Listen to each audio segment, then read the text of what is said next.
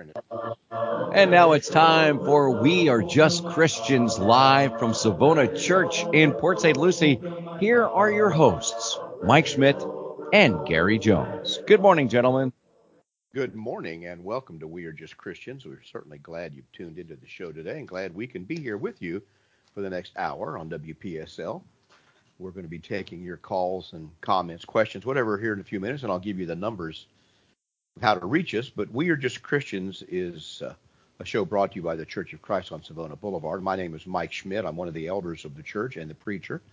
With me is Gary Jones. He's back today, uh, feeling better. How you doing, Gary? I'm doing much, much better, Mike. Sounds sounds a lot better. Uh, he's been regaling me with hospital stories here the last, on the way over here. So anyway, uh, th- what was your question, Gary? What did you ask the doctor? Yeah, yeah. Is there a protocol that says you can only do EKGs at 1 a.m. in the morning? Yeah, that's a that's probably a good question. I'm sure it'll take a Senate panel to investigate that at some point in time. But anyway, we're glad we we can be back with us today. Glad you can be here. Uh, as I said, well, this show is about being just a Christian. We're trying to talk to people about that and point the way by in this manner that we handle questions and comments, pointing you always back to the New Testament, to the Scriptures for the source of the right answer or a direction to go. So whatever's on your mind, whether it is a personal thing that's happened to you, some kind of a, a bad experience or a good experience, or some question you have about spiritual matters, whether it's related to the Bible in your view or not, or whether you have a you know complaint about something that's happened to you by religious people, something like anything like that is fair game. Or do you just want to comment about the cultural situation we find ourselves in here that people are talking a lot about? We'd be glad to hear from you about that. You can reach us at We're Just Christians at 772-340-1590. 772-340-1590 is the number. And as I said, we'd be glad to talk to you about whatever is on your mind. Here are a couple of quick ground rules. Number one, we do have a few second delay because of the uh, FCC and other things. And it's a live show, so we'll try not to step on top of you. If we do, it's an accident uh, when we're trying to calculate the delay from re- in responding. Secondly, uh, you can ask anything you'd like to ask. We're not going to go, not going to berate you or belittle you, or we're not baiting you with something we say to call in, and we'll give you a chance to say what you want to say. And in the end, after we have a discussion, if that's uh, entire uh, that's up to you, but if we do, we'll give you the last word so you can state your point and and we'll be done with that. So anyway, give us a call 772-340-1590 and also I want to mention we do also have a text numbers that you can reach us by text message. That suits some people a lot better. And we get text not only during the show, but we get text all week, uh, uh sometimes on these numbers. My number 772-260-6120. 772-260-6120. That's Mike's text number. As I say, during the show, text in. People do all the time, and we'll try to respond to that or during during the week, and we'll be glad to try to get back with you. Gary's text number is very similar. 772-260-6220. 772-260-6220 is his number. So you can reach us by text, you can reach us by phone call. We, we even have an email, which we can't answer that during the show, but that's justchristians at att.net. And we do get emails from time to time, which we really appreciate you taking the time to do that. Justchristians at att.net. We'll have we'll talk more about this a little bit later in the show. Before we take the phone calls on Mike, I'd like Okay, to yes. address something that we talked about a few weeks ago, and it was we talked about the inheritance of the Levites that they didn't receive a land inheritance, and that's true. Uh, and and I've even said they didn't receive an inheritance, but that's not quite true that they didn't receive anything at all. Um, basically, they received quite a large inheritance. As a matter of fact, when you start looking at what they were given in Joshua 21, and there's some other passages, we need to understand that there were separate and apart from that, but came from some of these cities were the cities of refuge. Now, these, since there were no police forces or prisons or anything like that, or courts, formal courts, if you were guilty of manslaughter or something else, more of a civil ordinance of something, you could flee to one of these cities and you would be safe from what was called the Avenger of Blood until they could get to the truth of it. But uh, basically, there were only six of these cities, and that's given in, in, Numbers 35 and verse 13. It says, And of the cities which you give, you shall have six cities of refuge. And he talks about where some of those are. But I wanted to point out that the cities left of the Levites in Joshua 21 are, beginning in verse 41, all of the cities of Levites within the possession of the children of Israel were 48 cities with their common lands. Every one of these cities had its common land surrounding it, so they, they received a fairly large inheritance. Now, these six cities, five of them directly came from those cities given to the Levites. Now, the sixth one is kind of in question because it's not one of the specific cities mentioned in uh, Joshua, but that's another reference. Basically, what I wanted to point out, and, and we talk about what, why did God give them cities as opposed to uh, a segregated land segment? And it's not going to be easy on the radio because I begin to look on the map of these cities. These 48 cities are scattered relatively uniformly throughout the entire region of uh, basically Israel, what was what was the northern and southern kingdom. And I kind of begin to ask, well, why would God give the Levites all these cities that are spread throughout with their common lands, everything that they needed to raise their cattle and keep their livestock and and uh, raise food and grow food? Why would He why would he basically, you think, Mike, spread these kind of uniformly out through all the nation? Well, and I and I think it was to have the influence on the country. Well, I think that well, the, one of the main jobs of a priest, which is overlooked, right. is to teach the law. Right. That's what they were supposed to do. That's what he condemned them, for, and I know that because that's what he condemned them for in the prophets because they had not taught the people. We even find cases of Levites uh, not keeping the law at all and teaching people the opposite of that in the book of Judges and so forth. So, yes, they were scattered about because they were supposed to be the ones people would go to as to how to keep the law and how to follow God. And they were supposed to be instructing the people in this. Now, now, as far as whether they, the Levites were supposed to make their living, as it were, from the offerings of the people, not so much from agriculture, although that's why they got cities and not tribal inheritance which they could govern, but they were scattered about so that they could teach. And sometimes peers, and briefly the one judge, one Levite that went north and, and established, you know, was he was kind of purchased, as it were. rich man kind of purchased him right. for a priest. He needed a, wanted a priest. So that sounds familiar. People buy preachers just like they buy politicians. Um, unfortunately. And and so I agree with you. That's what I think. What do you think? You I think that, I think that's exactly why he he gave them these cities and he relatively uniformly spread them out throughout the, all the nation. Right. So everyone would have access to people who could teach them the law and keep them in line with God's commandments or help them keep in line with God's commandments. The, these shepherds who Ezekiel talked about who had failed Israel, I believe that that most likely those were priests. Yes. Who had not shepherded the tribe of Israel by feeding them the law and protecting them from the dangers of idolatry and immorality by teaching and by instructing and so forth. They they weren't doing that. They were also the ones who administered some of the things like the cures for leprosy or the, at least the um, cleanness and uncleanness as far as the law that they settled disputes sometimes in this regard. So there was a big problem. Now, the other thing about it is that we often overlook is that not all the, not every person of the tribe of Levi was actually quote a priest. Not even all the men. They they worked in courses, especially in the temple or sacrificial work. Only the sons of Aaron, the tribe of, of family of Kohath, did that, and so forth. But the other Levites were supposed to be the teachers of the law. Right. And and I think that's that's why he did that. And and I guess I don't know Mike, I see kind of a parallel with Christians today. Christianity is spread throughout the world.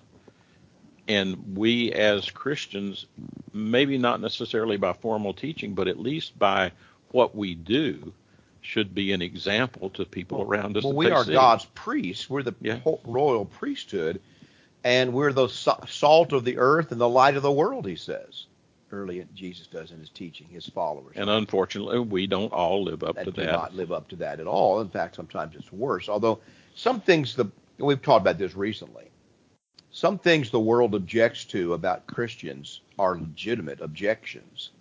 That a lot of times they're phonies, pretenders, money, you know, all after money and so forth. Uh, prestige. Other other criticisms of Christians are not valid, although the world makes them. That we're necess- you know, that we're judgmental, although you can be judgmental.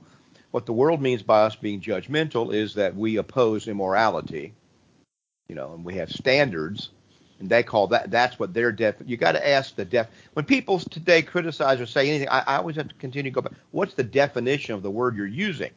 Because the definitions of words change all the time uh, by progressives. They get changed, and therefore you don't know what they're talking about. But did you know, Gary, that the definition of transgender has been changed, literally, Oh, seriously? I wouldn't. I wouldn't doubt I mean, that at by, all. by the academics, a tra- transgender, you know, doesn't mean anymore someone who is has gender dysphoria or anything like that, because that would be negative. A transgender girl, for example, is a girl who uh, likes to wear blue jeans and would be considered a tomboy. That is called a trans. That's the definition of transgender. So when these people talk about protecting transgender youth in schools, they're talking about making sure tomboys get their fair share and or have ac- and th- therefore have access to gender affirming care, you know, mastectomies and all this as they grow up. This is how the definition changes. So when someone says you're judgmental, well, I need to know before I can assess the validity of that charge, what are you defining as judgmental? Judgmental. Are you saying that I shouldn't have an uh, uh, shouldn't either have or express a, a, opinion or judgment about moral behaviors, whether it's mine or yours? Or do you mean that I am holding you up to a standard that I won't live up to? Or that I'm excessively critical hypocritically critical of, of you? Which, what's your definition of judgmentalism? And so you have to know this. But that some things the world says about Christians are true. Obviously, some are not true. Well, but the one of- Levites were supposed they were criticized too, but they were supposed to uphold the law yes. regardless. And, and one of the things that we you asked along the lines of defining is give me a, give me an example of what you think is judgmental. Right. Show me what That- what what, what so you really know. think is. It's obvious Jesus says, "Judge not that you be not judged" in Matthew seven. Now we're off the track a little bit, Gary. We'll get back in a second. It's obvious he says, "Judge not that you be not judged," but later on in that chapter he warns us to be careful about wolves and sheep's clothing and all kind of things like that. Well, if I can't make any judgments at all about a person's behavior or motives, I'm kind of at loss to decide how to how to react to a wolf or even what a wolf is, aren't I? Right. So there's obviously a specific definition or usage of his of the phrase "judge not" that in, in Matthew seven that is completely ignored, and that's what it, it's ignored by people who don't know or love the Bible. They've only heard a snippet of it. Just a, they learn just enough to fortify their own behavior and ju- justify what they want to do. So uh, unfortunately, that's what it is. It, Well- anyway, um, we're off to track the, the well, point you were making. Not not as far as you might think, because really that's part of what a Christian, either by his teaching or by his action, is doing to the world. Uh, basically, Mike, that's why I think Christians are hated so much, because every time you see a real one, it's making a judgment against the world. Well, that's exactly what Jesus says uh, that we would we would judge the world. and and that's how it's done. But that was my point. I, I just wanted to get back. If you're interested in what those all those cities are specifically named, if you want to find them on the map in Joshua 21, go back to Joshua chapter 21. Every one of those cities is called out by name, except the sixth uh, city of refuge. It's called out, I think, in Numbers, and I will I don't have that reference right now, but it's called that one is called out in a different place, and it's not called out as coming from the Levites either, which is kind of odd, I thought. But then I digress. We don't don't need that kind you- of detail. Going back to your, well, when we look into the details of those kind of regulations in the Old Testament, just keep in mind that the, the real understanding or application is how does this, how does this work? What does it teach us today about how to live in Christ or what Christ was about? We have a phone call, but let me let's finish this first here. Okay. And uh, so hang on there. But going back to what we were saying before, Paul says in in um, 1 Corinthians 6, Gary, how, how dare any of you, having a matter against another, go to law before the unrighteous? That is, how can you Christians go to go to law before before a worldly judge and not before the saints? Do you not know that the saints will judge the world? If the world will be judged by you, who are unworthy to judge, are you unworthy to judge the smallest matters? Do not do you not know that we shall judge angels? So now he means something by that. He means something by what he said in Matthew 7. Don't Yes. dismiss that.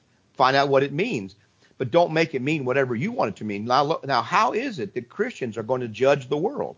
Obviously, Christians are supposed to judge the world because he says so right here. Now, the question again is, what does that mean? Don't dismiss it. Don't make it mean nothing. Don't ignore it. And I think it means by our behavior, uh, as fol- if we follow Christ, the world will be judged by that, uh, held accountable to by that, and that's why they hate you so much. The unrighteous seek to kill the the righteous because they make them look bad. Their deeds are evil, Paul says, and therefore they want to just they want to get rid of the righteous. And uh, I've experienced that a few times in my life. Uh, not as much as many other people who are more righteous than I, but that's the fact.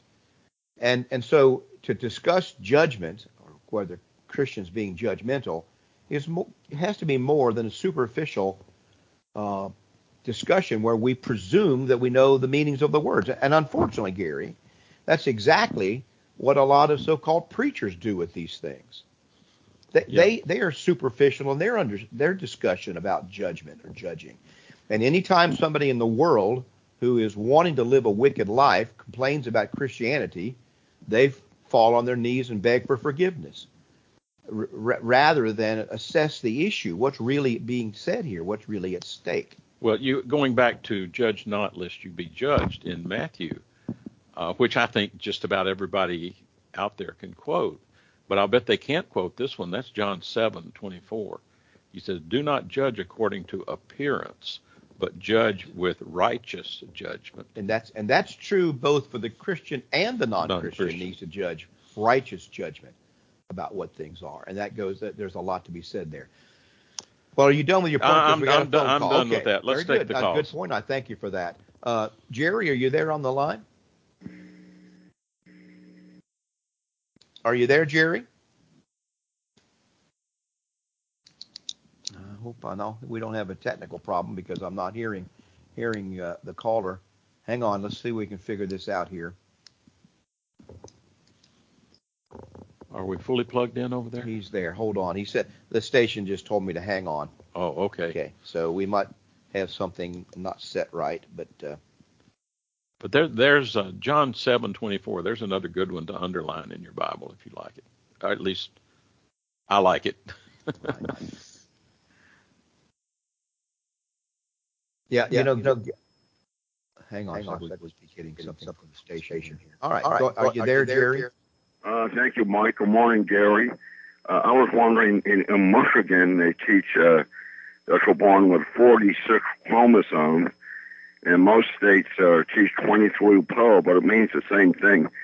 But evidently, uh, the configuration of the one of the last chromosomes uh, uh, gender, whether whether it will be a male or female. And I was wondering, uh, they were talking about a dog leg configuration on one of the last chromosomes determines that. Uh, and I was wondering if were uh, uh, familiar with the, the term, uh, what is called uh, androgen insensitivity. And I, I found out later that androgen is a, a male hormone. And uh, I was wondering, uh, uh, were they talking about a, a, a pair of chromosome or, or just one chromosome? I don't know if you would know that. And uh, also the, the term, I'm a little familiar with this, uh, uh, in Psychology 101, they, they teach uh, perverse. I hope we're able to understand that. Uh, the ability to experience a sexual sensation, and uh, and and they do consider it to be an ability. And I just wonder about the, uh, you know, the uh, the configuration of, of one of the chromosomes. Does that mean one chromosome or a pair of chromosomes uh, with a dog-leg configuration? And I'd like to listen off all Mike. Is that okay? That's fine. You, you know, uh, I, I will say up front, I don't know about the pair or the single uh, chromosomes. I, I believe that I believe that the sex hormones are everything is paired up, but I, I could certainly could be wrong in that. And androgen insensitivity uh, is uh, resolves res- resistance to uh, androgen or testosterone, uh, and and and it's and the parts that things it breaks down into, which make a person male, or at least accentuate that. And the fact is that um, um, it's a pretty rare condition. The fact is that men have seven to ten times as much testosterone, uh, or more than that, than than women do under normal circumstances. And women have more estrogen. Now, both of the sexes have some of both. In fact, it's very it be it's a very terrible condition for a woman to have no testosterone, and it's very terrible for a man not to have any estrogen. I'm being very generic about the the names, or maybe other hormones related to that, or synth, you know, where it synthesizes out. But but the fact is, because of the chromosomal differences between male and female, which are are hardwired into every human body, and when it's not hardwired into the human body, we recognize that as an anomaly or a deficiency or a defect. It isn't like it's normal for there to be for this not to be hardwired in there. Uh, but the point I'm making is that when when when they one of these young women decides to transition to be a male, and we got another phone call, so we'll get to that in just a second. But but uh, when one of these young women decide to transition to be a male, they can give them they can give them testosterone and so forth, but their body still can't handle that amount of testosterone that it takes to be an actual man because of the genetic makeup of the body. And the same thing is true the other way. And so, uh, and a lot of a certain the same amount of testosterone given to a male body and a female body will produce some of the effects that would be similar. You know, eventually a deepening of the voice, maybe more hair growth, uh, some things like that. But if that extra testosterone is given to a female body because of genetic its genetic makeup, it can be very deadly and de- deleterious. Or the same amount given to a male body with the same hormone with the right chromosomes would actually be beneficial to that body because it's male. And the same thing is true with estrogen.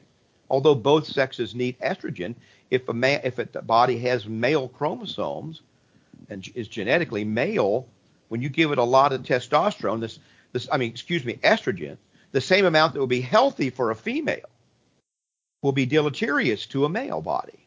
This is the uh, secret lie that we're being told all the time about this. And so they have to do, they have to suppress the effects of these hormones while giving people the hormones. And it's a complicated process, not simple at all, although the Planned Parenthood website makes literally says this is a simple and easy process, and nothing could be further from the truth. Because you can't just say X amount of testosterone will do this or that. It depends upon whether the body is genetically one way or the other. But that's the elephant in the room, Gary. The genetic difference in the two kinds of bodies. And, um, and and no matter what no matter what you do surgically or among those things, those X and Y chromosomes apparently remain. Well, they of course, change. unless there's something really goes wrong. Yeah. Now, now, uh, Jerry, I'll have to say because we're going to have to move on, but I, I will say that I, will have to look up this business about pairs uh, whether it's paired or not paired, but I believe that it is paired from just a little bit of knowledge I have about it, and just enough to be dangerous. Well, but this is not a this is not a uh, an easy process here. or, a simple one, not one we're going to handle in, a, in an hour, but basically, from what I'm reading now, the female, the mother, only passes along X chromosomes. The father can pass along X and Y chromosomes. And basically, the female, when they're born as a female, have a pair XX, and the male has a pair XY. Well, before they're born, they have that. Yeah, that they're before they're conceived. born, they have that. si- But Now- now- basically, that's Right. the, the situation as it stands. this androgen insensitivity is not a is not a normal condition. It is an abnormal condition. I'm sure someone would like to make it normal, but it is it's considered an, a defect or an abnormality when there is a high degree of androgen insensitivity in, in bodies where it's supposed to be sensitive to it. All right, well, um, let's move on, and we'll come back to this. Perhaps I can look up some stuff this week and see if I what I can find out. Thanks for your question, Jerry. Laura, are you there? Yes, Mike and Gary, I am there. Good morning. Yeah. Good morning. Good morning. Well, just a little side note on, on Jerry, and I learned this having three girls. The sex of a child is determined on the man because they carry both chromosomes. The Right. and the Y. So those men that aren't happy that have sons or whatever, they've only got themselves to pledge. Okay. Well, Uh, it- well, it I has to do with. I think it has to do with it's- timing as well. Yeah, it, and it is a combination.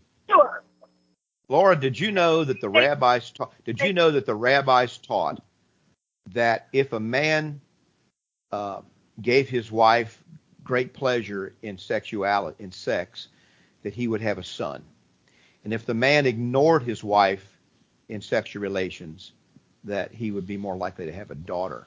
This is what the rabbi and and which is what to the rabbis this was teaching the men that it's sex and the Bible teaches very clearly, uh, although Christians tend to ignore it, that sex is not for the man nor for the woman, but it's for both to have pleasure and and communion and uh, intimacy. Anyway, go ahead. What, what's on your mind, Laura? And to be fruitful and multiply. Right. But to the beginning comment there, we are to test every spirit. He asks us to to find out whether it's good or it's bad. So And, and that, that's the point I was making earlier about just trying to find out what the scriptures do say and test what's being said. Right, because most of the time we get offended, and it goes for everybody. Whether you're part of the body of Christ, still exploring, just got here, we tend to get offended and use that passage when we don't want to deal with our sin when somebody brings it to mind. Right. They throw that scripture. You're so, talking about the judge not passage? yes, Yeah, that's the one that's misused so much. hmm and the judge with righteous judgment is No. hardly ever. because we're all works in progress. We all are striving to run our race to obtain the prize. That's right. You know, it's interesting to me that people have been preached this doctrine of leave everybody alone and, and live your own life. And one of the biggest problems going on in society today, in Western society, is that people feel isolated and alone, and they don't feel connected to other people. Well, let me tell you, if you're going to be connected to other people, other people are going to get up in your business, as they say, because that's the nature of, of, of connection. And if you if you want to live a life, if you think that you can live a life where you can do whatever you want, and other people are always going to approve of that, and other people should always approve of that, that's what first graders believe. Okay, that's not what mature people understand and believe. If you want to be connected to the human race, then expect expect that you're going to be corrected. Uh, uh, you're going to be bumped up against, as it were, psychologically. You have to de- live and deal with other people, and it takes maturity to do that. And if you're always on the lookout for anybody ever saying anything that you don't like and reacting strongly to that, uh, you can't be anything but unhappy. Well, guess what we see in a whole section of our population today? They are anything but unhappy about everything. I mean, but happy. I Anything but happy, yeah. But happy about it. I'd like to say one Yeah, thing though about this. Things that are not attainable. You know. They're- They're not what, uh, Laura? I couldn't catch. Accountable, I think. Accountable. Okay, they're not accountable. You want to be a man if you're a girl, or you be a, a, a, a girl if you're a man. They're not attainable. Yeah, attain, they're not attainable. I got you. Yeah, they're not attainable. So, so therefore, since it's basically against the nat- natural things, then there's no uh, happiness. Human beings are uh, put have been put in a position by God, according in the Garden of Eden, of going out and changing the world, going out and and uh, subduing the earth, which involves trying to see how to make changes that are for the benefit of all. Now, what we've gone into now, though, is trying to change the very nature of our being, which is impossible to change, and then feeling bad about that or whatever, thinking we can change it. Man has a man has great power and should exercise that power according to God's will, but he's also limited by his very nature, and that's what that's what progressives cannot accept that limitation. Because it, it hinders their view of how the world ought to be. And uh, much of that worldview is very, very immature and so forth. Now, look, you, you can't even take something as simple as marriage, haha. And I say mm-hmm. haha because it is simple. Two people who say that they want to be together or live together and love each other and take care of each other. But that all sounds easy, but it is very difficult. That's one of the most difficult things you'll ever undertake is to live with someone in that kind of relationship that be, and become one flesh and it's a constant struggle to to understand yourself and the other person. But in so doing it, you become something different. Now now what happens to the world is that they decide they want the good part about being with one flesh with somebody but all the other stuff that actually grinding off the edges to live with somebody they want no part of that. So they're they practice basically serial polygamy or polyamory, whichever it may be, because they don't want to face the reality of it, of, of what the natural state is. Anyway, Laura, um, what what else do you want to add to this? Um, well, I just want to, to say that, you know, we are to love everybody. And just because I don't agree with somebody, whether you go to church, whether you're still searching, whether your view is moral, political, social, or economic, doesn't mean I hate you. It just means we don't agree on this topic. That that's exactly right. If it triggers you, then we need to just leave it alone and let God reveal to that person the right or wrong path. But I think in Micah, we're warned to tell, especially our loved ones, the ones closest to us, but anybody on the dangerous path they are on. And either the Spirit of God will bring them to the right path or they'll go off on their own devices. But if we don't give a fair, loving warning of where they're headed, then we're not doing what God asked us to do. Pa- part of the work of the Spirit of God is me or another any other righteous person trying to correct unrighteousness, and that's true going my direction too. Uh, when people when people pray for me or I pray myself that I might do better, I have to be willing to accept that part of that process is going to be being criticized by other people sometimes when I need to be corrected. That's God's working in me. And so when you talk about the Spirit working, I agree this, that God works in ways we can't. But part of the way God works, according to the Bible, is me exhorting and rebuking and encouraging other people when I see them as off the track. And that's true for all of us. That's part of God's working. The other thing, Laura, I want to say about what you said, we should love about loving people. I go, I, I agree with that, except I go back what I said in the beginning of the show. Define love. Okay, so what does love mean? Well, most people, what the way it's often used is loving everybody means I just have a warm, fuzzy feeling about everybody and want to encourage them in what they do. Uh, but but that's not the correct definition of love used in that sense. Loving somebody is doing what is in their best interest to them. Sometimes that's a pat on the back and a hug. And sometimes it involves just warm, fuzzy feelings, and sometimes it It's involves rebuke. jerking them out of the path of an oncoming car and dislocating their shoulder in the process to save their life. Yes. So, so love mm-hmm. is not is not a good enough word anymore because it's been distorted by liberals to mean anything. Love is not a good enough word to describe my responsibility to other people by itself, unless I understand love as defined in the Bible. which is a that comes back thing. to the word definition again. Uh, I'd like to read a passage. Hang uh, on just a second, Laura. uh, Gary, uh, read this passage. and We'll come back. uh, I'd like people is wanting God's best for their life. Whether they want to accept it or not, those are my prayers. That His Spirit may open their heart And I, agree, I that's a good prayer. Yes.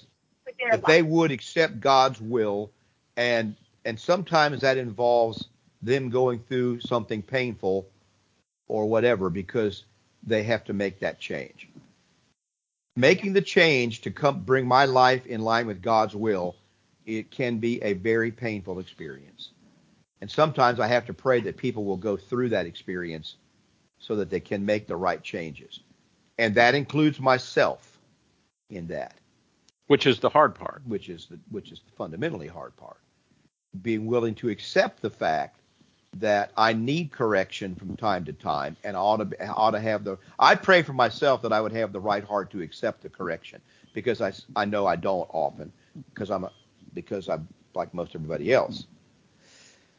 Um, that's that's exactly right, Laura. Uh, Gary, what were you going to say? I was going to m- mention God put it this way when he was talking to Ezekiel, and this is pretty plain. It incorporates the things that you talked about, Mike, but it doesn't explicitly say why. In Ezekiel chapter 3, beginning in verse 17, he's speaking to Ezekiel. He says, Son of man, I have made you a watchman for the house of Israel.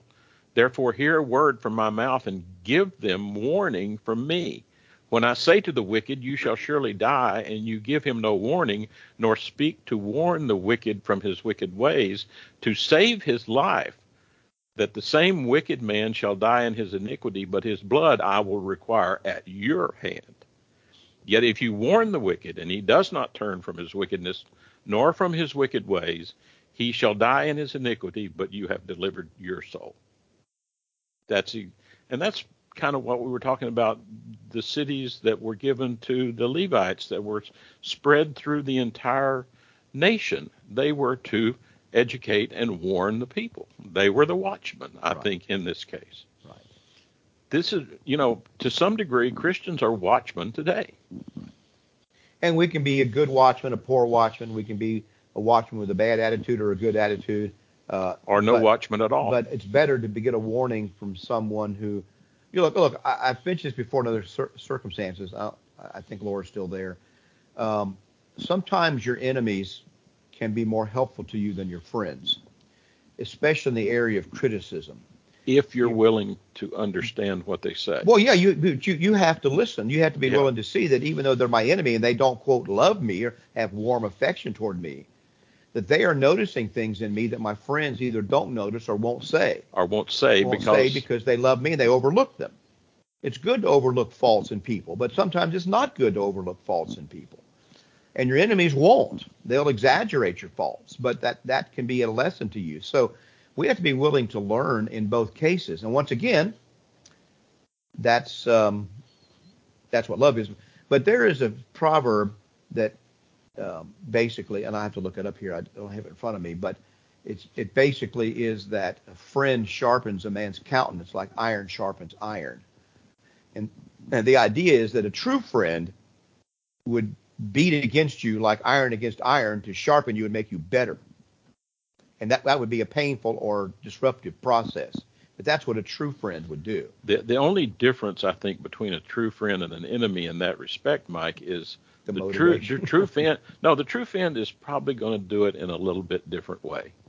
Well, one's motivated all, by love And and one- positive, one's motivated by negative, trying to tear you down, but they both can have the same effect. And one is going to be doing it in a gentle way, And and the other, and a- as a as a a minister and a teacher, part of my responsibility that I have to think about, Gary's the same way, is not only what we say, what the truth is, but in what manner can we teach it so that it can be accepted, understood, and practiced.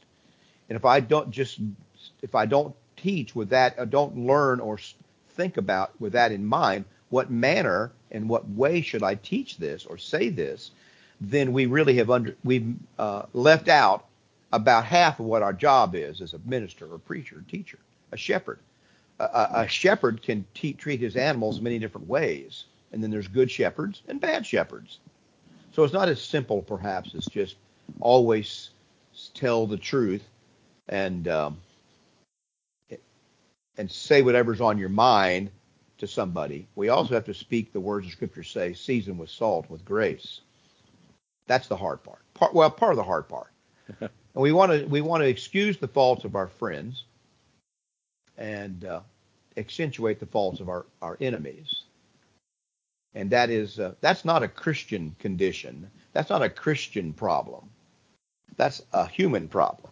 We we don't always know when to use a kind word or a two by four. Right. Uh, that's not Jesus. If you if Jesus you, seemed to know when to do that. But if Uh, you think Christians are phonies about that, you you must not be living in the same world I am, because worldly people, oh yeah, they'll they'll um they'll smile to your face and undermine you otherwise, or they'll or they'll uh, say wicked things about you. They're not motivated by trying to help you. They're motivated by self-interest. So there's no good there either. This is a human characteristic. Laura, are you still there? Do you want to add anything to what we're saying here? Yes, yes, I am still there. And, and my final comments are that we should just really, we're all running the race to get to the same place, but it is our own race carved out by God. So it's up to us to develop a personal relationship with Him that we maintain outside of the church we function in, but we come together when we meet to join corporately for the benefit of our neighborhoods, our cities, states, and outward to the world. I believe we should always bloom exactly where we're planted. And all God wants is to walk with us like he walked with Adam and Eve. Right. And, and that, that simple trust that was there until the enemy destroyed it. Well, he gives us other people to help us along that way and so that we can help them. That's what the other people are do what, what they're supposed to be doing. And uh, unfortunately, it's not how that's not how it uh, that's not how we we just want to use the other people. You know what I'm saying? We we want to use them to uh, get what we want out of it, and that's not the right way to do it, unfortunately. Uh, No. I appreciate your call, Laura, very much. Very blessed. Thanks. Same to you. You take care. Thanks for calling. Call back. Okay. Bye bye. right, see you later. Bye now. Yes, um, this whole it, this really touches on an issue, and and my memory says maybe Laura brought this issue up in another phone call about how we, you know, how we treat the world, how we treat other people as Christians, and uh, it's a it's an essential kind of essential kind of teaching, understanding about how things ought to be. Um, but it is a it is the issue of the day. So many people are concerned about, you know, whether Christians are really the. I just don't believe that Christians are the real problem in our society. Christians can be problematic, and many Christians are not doing what God says in their own life. But I don't think that the world is like it is because Christians have not done their duty, except when maybe maybe the Christians haven't actually. Um, what am I trying to say? That they haven't they haven't actually done their duty, and that they have not strongly enough opposed the world. It isn't that they've opposed the world, and that creates the problems. Christians have not strongly enough uh, resisted well, the world. I, I think the problem is not that Christians have not been accommodating enough or kind enough with people. It's they have not been as outspoken and as pressing on moral issues as they should have been. That's what I think it is, and and, and yet it, that all has to be done with a certain amount of wisdom, of course. But Right. uh, you know, you're you're hold once again. Sometimes people hold Christians account uh, Christians up to s- something that they themselves won't do, and uh, uh, act like somehow Christians are supposed to be super people. A- And I, I will say that there is an awful lot of smugness, smugness among um, these, how am I trying to say, mega church people, big, big shot preachers and churches. There is an awful lot of smugness that's very unattractive. Well, you know what I was told. maybe they say, maybe people are sitting back saying, yeah, he's one to talk. I, I know, I understand that, but try to recognize that problem at least. You know what I was told once, Mike, that to be that you can see is basically whenever you would try to talk to someone, particularly if they were referencing what we generally apply as the Church of Christ, is he said you would always see that Church of Christ smile. And I don't think that's what we should have been doing. What does he mean by that? Just Well, that it's that smugness from I know what the Bible says. Well, in general, my finding is they do know what the Bible says more than a lot of other denominations in general, but the idea that you can become proud of that or let that become a prideful factor rather than a work for God is a problem. Yes, uh, that is exactly right. Now, there's no, there's nothing to be gained by being ignorant of the Bible, or and and say I'm humble, but I'm just ignorant of the Bible. There's nothing to be gained with God by that, uh, or ignorant of, and or I do whatever I want to do when I feel like it. But since I'm a since I'm nice to people, that I'm going to be saved. No, I don't think that's true either.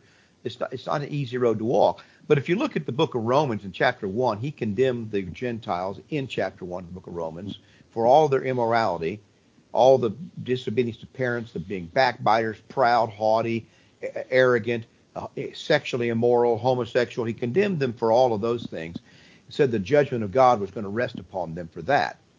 And then in chapter two, he turns to the. You can just see the Jew over there saying, "Oh yeah, we're we're religious. We've we've got this down. We know You what God we, said. We know what God says. We're the we're the good people."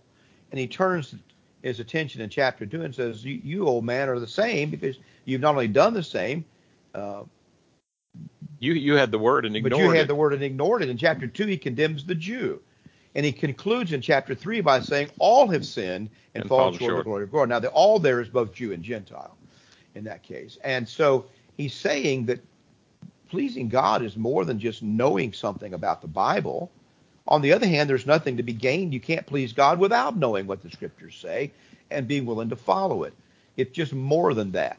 I did a lecture uh, years ago at the college, a lectureship uh, called The Sins of Being Right, which was Romans chapter 2. There are sins associated with ungodly people who do not love the Lord at all. And there are sins associated with the godly people who love say they love the Lord. They have a different set of sins. Ironically, they overlap a lot. They just look a little differently uh, in their outcome. But there are sins of being right, and that's the ones that get that's the That's ones that these people are objecting to. And as the world gets more and more dark, Gary, then the sin the, the people who are trying to live right stand out more. Well, and often I think as, the world gets darker and sins are more, the Christian tends to speak out more because it's beginning to agitate him. How, how would he? What did it say of, of righteous Lot? His soul was what? Vexed from day vexed to day. from Yeah. day to day. It tends to vex the Christian the worse it gets, and the they tend to speak out more, but without the experience of knowing how. But then I, again, I see what Satan's doing. Satan has got this idea: if you disagree with me, you hate me, and that keeps people from speaking out again. Right. That's the that whole he, that's a whole purpose. And we of that. talked about this last week or so. I don't know. I don't know if you were here and it came up maybe because of what Laura said. And that we touched on it today. That just because you disagree with someone and strongly disagree doesn't mean that you hate them. Uh, that's that's something that I'm just just don't ever accept that notion because it's false and elite. It'll it will push you. If you accept the notion that when you disagree with someone or the or or the fact that when someone becomes upset with you, you've done something wrong Wrong. then you're always going to be bullied and pushed into doing into approving of immorality. So, you may have done something wrong, and that's why they're upset. Now, then deal with that and correct that. But the fact that they're upset doesn't mean that you did anything wrong or that you even said anything wrong, but just because they're upset. If you tried to raise your children that way, you, you'd be a miserable parent. That every time they got upset, you backed up and apologized, and went another direction and decided you'd keep your mouth shut from now on because the child got upset. So perception or real, the idea is to go and get that worked out. Perception or real. Figure the out what it is. Figure out what it is and go and get that worked Yeah. out. Don't just stop talking to each other. That that's and, and it's it's it has an impact on all subjects in life, not just our relationship with God, but it has it has the same impact on how we live every day in everyday decisions. Now I'll frame it this way. By the way, let me let me give you the numbers again. 772-340-1590. You can call us 772-340-1590 if you'd like to. We got plenty of time for another call today, so jump in there 772-340-1590. My I've had, I've said many times before, and my wife has kind of raised her eyebrows at this occasionally, that I would much rather, if I had to choose, I'd much rather be respected than loved. I think that's somewhat of a male characteristic because to a male, there, there I go with my XY chromosome again, or whatever it is, you know, Gary, but uh, maybe a testosterone boost. But uh, to a male, love and respect are very closely related to one another. Yes. Okay, it's not that they're they're they're different, but they are closely related, more so probably than a female. Although obviously females want to be respected and loved. But here's my point. Here's the point I'm making about this. That I, in the long run, if you and I were to disagree about some moral issue, I would much rather you come away respecting me for an, my analysis of that issue and thought and courage in that issue than you just feel warm about me, warm and fuzzy about me. Because in the long run, that respect might cause you to think about what's being said. That's Whereas just being warm and fuzzy might encourage you along the way. Now, now there is a sense in which sometimes being loved and being loved affectionately by someone would cause you to change your mind. I understand that. So there's an overlap here. It's not either or.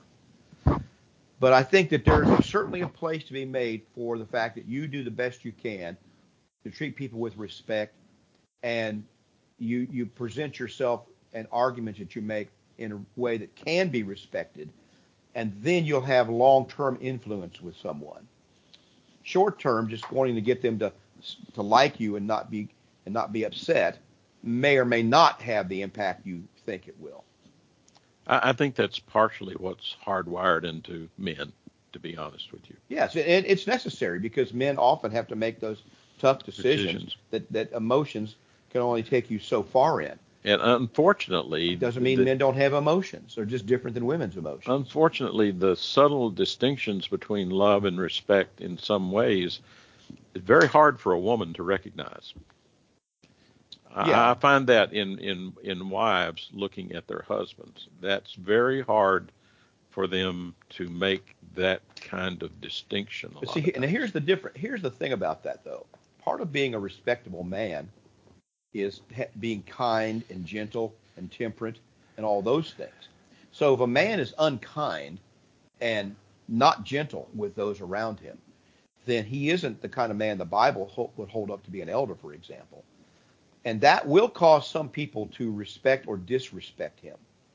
Even if his, I know people whose who, uh, whose ideas are good in the sense that they're they're intellectual, but it's hard to assimilate that into my life because of, of the it, their their ill temper and unkindness make it difficult to see the whole picture. So yes, we need to we need to rely upon our thoughts and rationality, but that once again needs to be presented and take the in the form of kindness and gentleness. Now, on the other hand, I, I don't define it as being unkind to oppose someone, even strongly oppose someone with words and so and actions. I don't think that's unkind to, to do that. Uh, once again, unkindness is more than disagreement, as Laura said on the air. It's more than disagreement, and even strong disagreement. So we have to think about these things carefully and see that the truth is, in the end, Jesus says the world will never love you. It didn't love me. It will never love you when you do my will. And that's, That's- getting more and more true every day in the society in which we live. It will not will not love you. There isn't anything that Christians in the modern world can do to make tra- a transgender activist love them, okay, or feel kindly toward them, or and so forth. They're still going to say, and that's what these that's what a lot of these liberals find out that they try to be real real nice and never say anything anybody upsets anybody and and so forth and they find out in the end they still get bid. They still get canceled as quick as they can. Uh, they all they all love a Liz Cheney in their view. I'm going to use her for a political Right. a political allegory. They all love Liz Cheney until she will eventually say something they don't like or she runs against a Democrat, and then she'll be the worst person in the world. You know, they they all loved they all love a guy like George Bush until he runs against a Democrat, and then he becomes a so there, there's no there's nothing to be gained by by by giving up conviction for what's right just so people will like you. There's nothing to be gained by that in the long run. Well, it's even dangerous when it you, know, you can see it in foreign policy when when nations have to deal with other nations. If you're if you continue to be accommodating, hoping that someone's going to change when the demonstration is the other way around, it's, it's going to be a loser every day. It started World War II that way, and looks like we're getting dangerously close to starting another one. Now there's there's uh, I mean th- this all has to be under. We've talked about this re- in the recent past. So I hate to be repetitive about it, but it's a it's a crucial issue here that there's nothing to be gained by as I mentioned by being vicious and unkind and hostile all the time everywhere you go. And in my dealings, for example, in people that I have to deal with all the time in hobbies, other things in the world society, who are homosexual or, or fornicators or whatever, um, it's all it's going to be on them to bring up the ill-temperedness, the hatred. It's going to be on them to do that because I'm not going to do that. I'm not going to approach them that way. I'm not going to be uh, always trying to criticize every move that they make, and and always bringing up the fact that they may be homosexual or something, because that's not productive. It's not usually. It's never going to change their mind. My object is to change a person's mind and heart, and so forth. And so I can certainly deal with people in a in a respectful way in a kind way and never compromise my beliefs about that matter and when needed i will speak i will tell them directly and we have these conversations does it help my experience is generally it doesn't help it doesn't make them like me because as soon as i express any discomfort or opposition to their sexual agenda or even their political agenda sometimes I'm back where I was. It's like I never had even been kind to them. So that's how it works. But still, as a Christian, we owe people that general level of of um, kindness and generosity toward them. And and uh, yeah, the, the real problem sometimes, Mike, is recognizing what kindness and generosity is. One of the things that I've noticed, if we want to be respectful to somebody, it's listen to what they have to say. Don't continually interrupt them and prevent them from talking. That's that's one of the things Well, that happens. I got involved in a in a dispute because I was in charge of the thing to some degree with a fellow who was a practicing homosexual in the in the state fair and the poultry thing, and had made no bones about this, and and I knew that he knew where I stood on all those things. But I felt like because in in some disagreement that happened according to the rules, I felt like he was being mistreated. I don't think I didn't think he was being treated fairly. hmm And part of that may have been because he did people didn't like him because he was such a, a lousy person as far as his personality, always antagonistic with a chip on his shoulder about being gay. Well, now that doesn't help him either. And I set him in my office and told him I think it's unfair what's happening. But I said part of this is because you got a chip on your shoulder. Not everything that happens to you is because you're homosexual. Sometimes it's because you're a jerk. That's what I told him. And I and so yeah, so I that's being fair though. I was fair to him about that. I tried to defend him, not because he was I was in favor of his homosexuality, but because it was unfair what was happening, gay or not gay. Does that make any sense? Should have been he should have been treated fairly. Anyway, our time is gone today, Gary. We appreciate everybody listening. Uh, thank you so much. Thanks for the calls. We hope that you'll take a look at our website, which is wearejustchristians.com. Wearejustchristians.com. You'll find a, a podcast of this show, of our regular sermons, lots of other things. We'd like to invite you to come and be with us at 2196 Southwest Savona Boulevard, 2196 Southwest Savona Boulevard here in Port St. Lucie, the Church of Christ on Savona Boulevard. We'd be glad to have you. You're not going to ask you for money. Come and see. Give us a chance and come and we'd be glad to meet you. Thanks for listening, and may God bless you.